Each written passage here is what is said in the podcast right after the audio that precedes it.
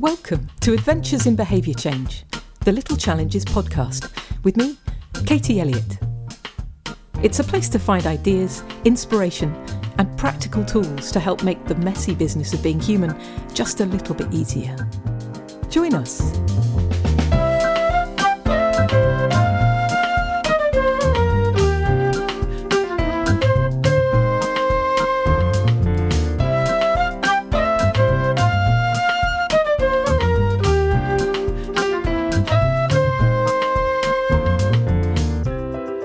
Fink is the founder of the Tortoise Institute, which offers science based programs focusing on building emotional intelligence, compassion, and resilience. She's a frequent speaker on topics including navigating difficult conversations, and her most recent work explores the art of negotiation. Tracy, welcome. Thanks, Katie. Happy to be here.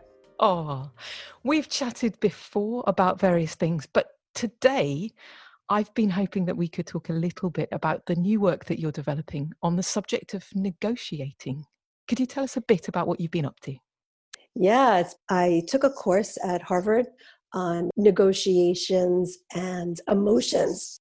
So, how do emotions play into the success of our negotiations? How do we check in with ourselves? How do we realize maybe what's triggering us? How do we identify what the other person is bringing to the negotiation? So it's really going deeper than the issue on the table. When I think of the word negotiation, I often think of something that's quite focused on getting what you want at all costs. I imagine some sort of give and take, but I, I do perceive it as something where you're really focusing on getting a certain outcome for yourself. But what you're describing sounds much more of a self awareness type practice. Well, negotiations in the past had been defined as adversarial. It's I win, you lose. And like you said, at all costs, you know, get the best deal for yourself. And what we're seeing now is that the most successful negotiations are where we both win, where we both get something that will make that pie bigger. It's not about if I win and you lose, this pie stays the same. I just get a bigger proportion of that pie. But what we're looking to do now is through this interest based negotiation is to actually make the pie bigger by adding and creating value. How do you create an environment where negotiation happens that way? For example, if you're going into a situation where you're you're wanting to find some sort of agreement with someone and they are coming from that traditionally adversarial place. How do you shift the dynamic to give a sense that actually something bigger is possible?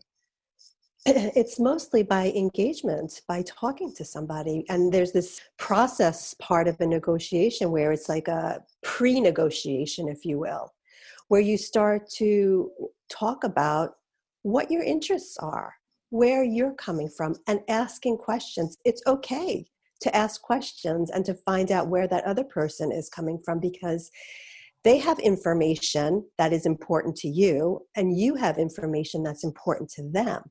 And the way that you get to it is by asking questions and also putting the relationship front and center because we don't want to walk away from any negotiation with bad feelings because likely the person who you're negotiating with is in your life, whether it be in your work life or in your home life. So the relationship has to remain intact and solid.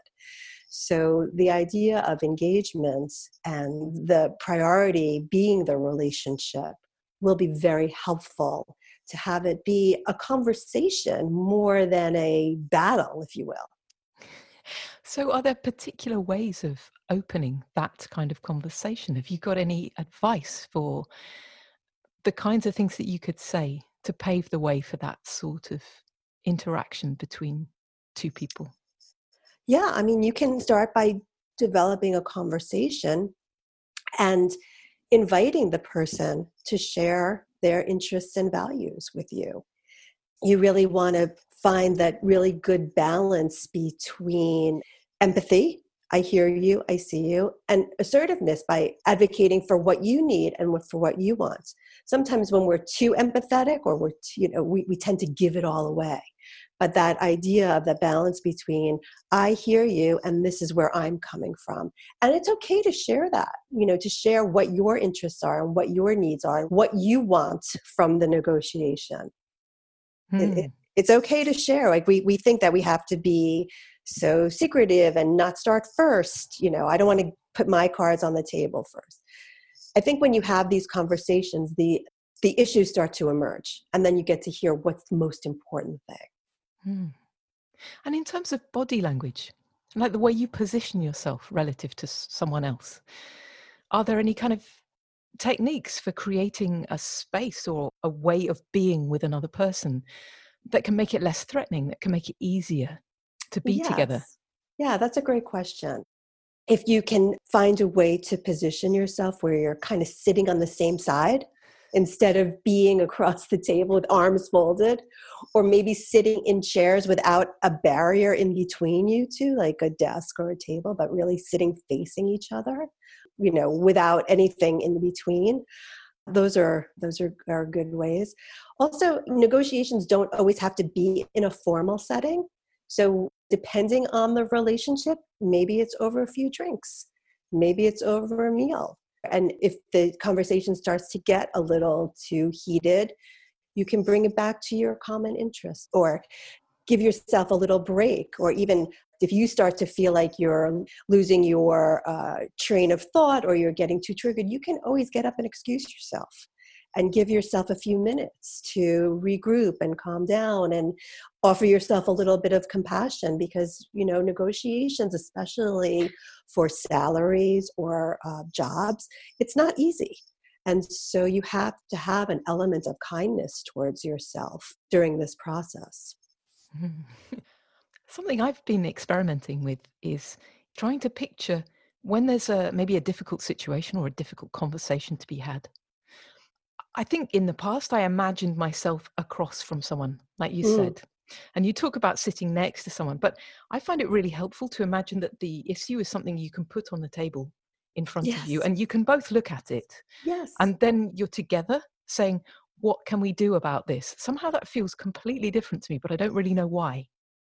Well, because you're taking the personal out of it, and it's also a collaborative problem solving effort. I love that visual because I think it's a joint effort to solve a problem or to come to an agreement without me thinking that I'm better or you're better. Or I think when you think of it that way, it makes the playing field more level.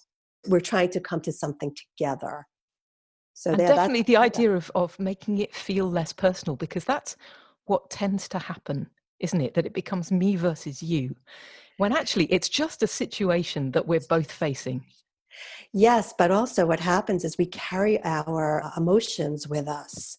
And sometimes it's not about the issue at hand, but it's about whether I feel that you've appreciated me or that I have autonomy, I have any kind of power in this situation, or that you know maybe my sense of belonging or your sense of belonging feels threatened or my role in this has become questionable.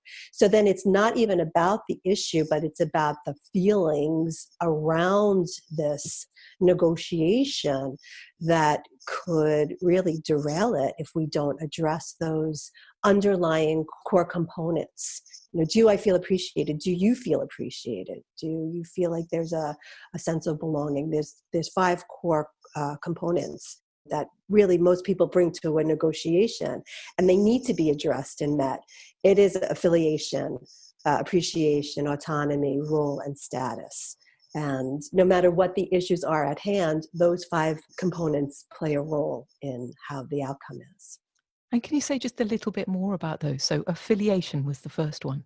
Affiliation is do I belong here? Do I have a sense of value or purpose? Am I part of the team? Autonomy do I have control over the outcome? Are you taking away any of my power or ability to make decisions? Um, appreciation. Do you appreciate the work that I've done? what I've brought to the table, the history that I've had here. And we see that a lot in family business negotiations where there's a transfer of leadership or power from one generation to another. And you see the matriarch or patriarch feeling so unappreciated. You know, I created this thing, and sometimes they could dig their heels in uh, just because they don't feel appreciated rather than solving the problem for the greater good of the organization. The fourth is role, like during this negotiation, where do I fit in? What is my role? What is my job? And status, you know, am I diminished in the eyes of the other people through this negotiation? You know, people feel like if they've enjoyed a particular status, they want to keep that mm. somehow close to them. Yes, and a lot of the work that you do is in a workplace setting. But I mean, these are all equally applicable, aren't they? Because negotiation isn't just something that happens when you're trying to agree on a salary or a role or whatever it is. We're all negotiating all of the time.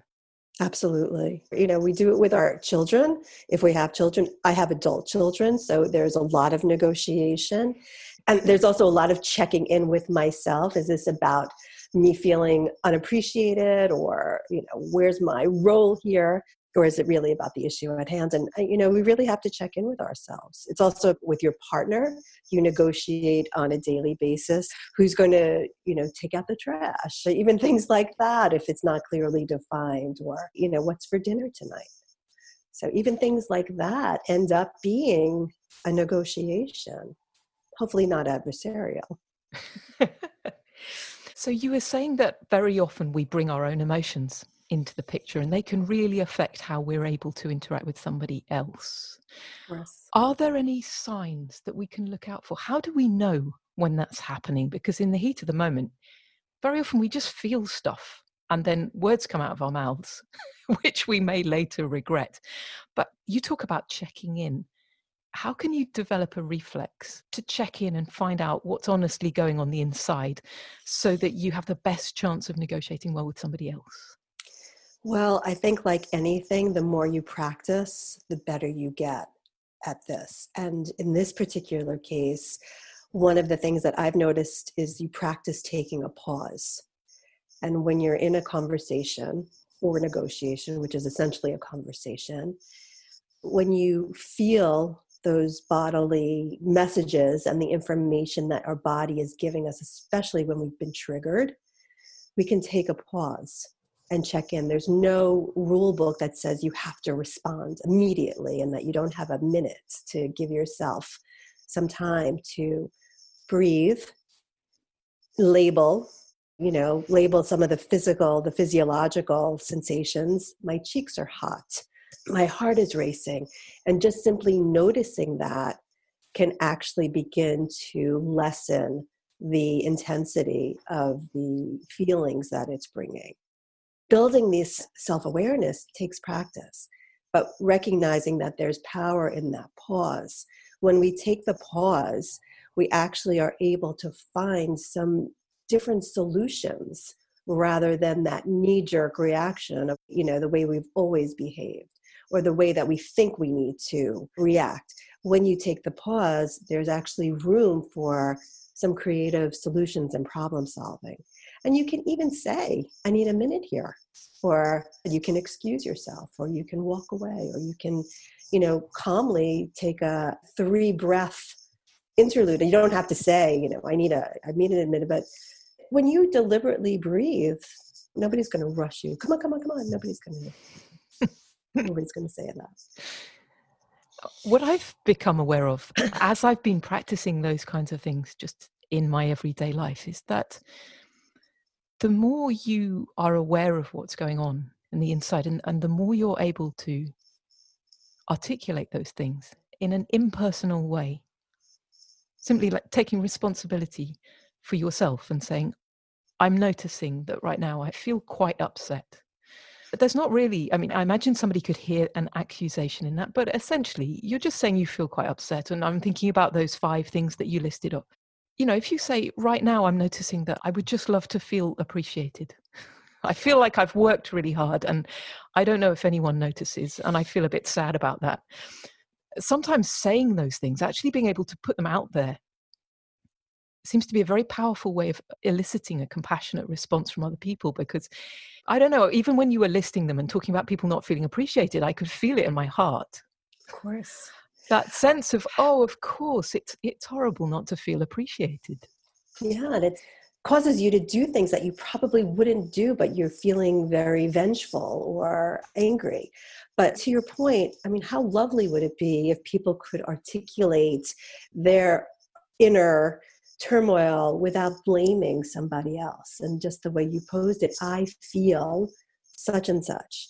It's not saying you are making me feel this way because when we put it on the other person that's when the defense happens but so often that's what we do because it's hard to be vulnerable and it's hard to really identify you know what's coming up for us thinking oh this might be a self-fulfilling prophecy i think that i'm less than therefore i'm less than and what you said made me feel less than but i, I already felt less than you know what i mean yeah so i mean this whole idea of emotional intelligence yes being able to apply language to our feelings would be so helpful rather than how it usually comes out as a blame or a rage or a barbed words that we want to hurt somebody else because we are feeling our own pain. Yes. And also, it's really easy to imagine that the other person would want what you want and uh, to make that assumption. But when we start communicating how we feel and what we need, very often those things can fit together really nicely. So if, if we assume that somebody wants the role that we want and we're going to fight them for it, it can come as a surprise to discover that they never wanted that in the first place. They just wanted a little bit of acknowledgement or whatever it might be. So the more we can express ourselves honestly, the more we can get creative about finding solutions that work for both of us. Absolutely. And that's why I also said, like, in that process with the negotiation where you begin with a, a dialogue, that's where we can find out those motivators. What's going to make you happy? And it's okay to ask that, and how you answer can shape the conversation. But the thing is, we forget that people want to be happy, and they think that what they're doing will make them happy. We often look at it only through our eyes rather than looking through their eyes and what's at stake for them. Each person has something at stake, and it's deeper than the issue at hand. It's am I competent? You know, am I worthy of love and respect? You know? And so when we recognize that, it actually makes the conversation much easier and it makes the negotiation more heart centered rather than adversarial. And it's not from a place of weakness, it's actually from a place of strength.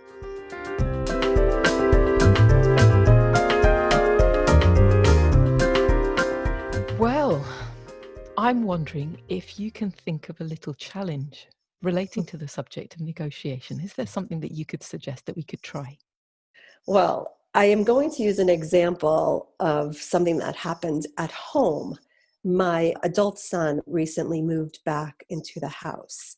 And I have been used to, you know, my house looking a certain way and feeling a certain way. And you know he had come home and his stuff was just all over the place. And i i came downstairs in the morning like hard charging what a mess. And he has no respect and he doesn't care. And I, he has to leave you know these stories that we've made up. And when he woke up i actually i might have even woken him up. That's how like hijacked i was by my own emotions and what had happened was he had car problems. He ended up having to wait for some assistance. He got home very late. You know, he just put down everything that was in his hands, put his shoes away, threw his stuff down, and went to bed. And, and he was going to fix it in the morning, but I happened to have woken up before him. And he was so upset too because of what had happened. So it really stopped me in my tracks. And reminder again that it's not only what I think, people have experiences that they bring to the table and that you know rather than making assumptions it's really important to ask questions what happened are you okay this is so unlike you and that if i would have taken the pause and not been so hijacked by my anger and my story, I would have realized this is not like him. He doesn't treat the house like that. He really does have more respect for the situation. But I got caught up in it. and then I had to forgive myself after that and realize okay, I'm probably not the only one that this has happened to. Right here is where I need a little more compassion for myself and for him. So there's something in that about when you notice that you're feeling a big response to something, to choose to pause for a moment. Mm. And then after that, to come back from a place of curiosity. Mm. Absolutely. The problem is when we're in that moment to remember to pause is difficult.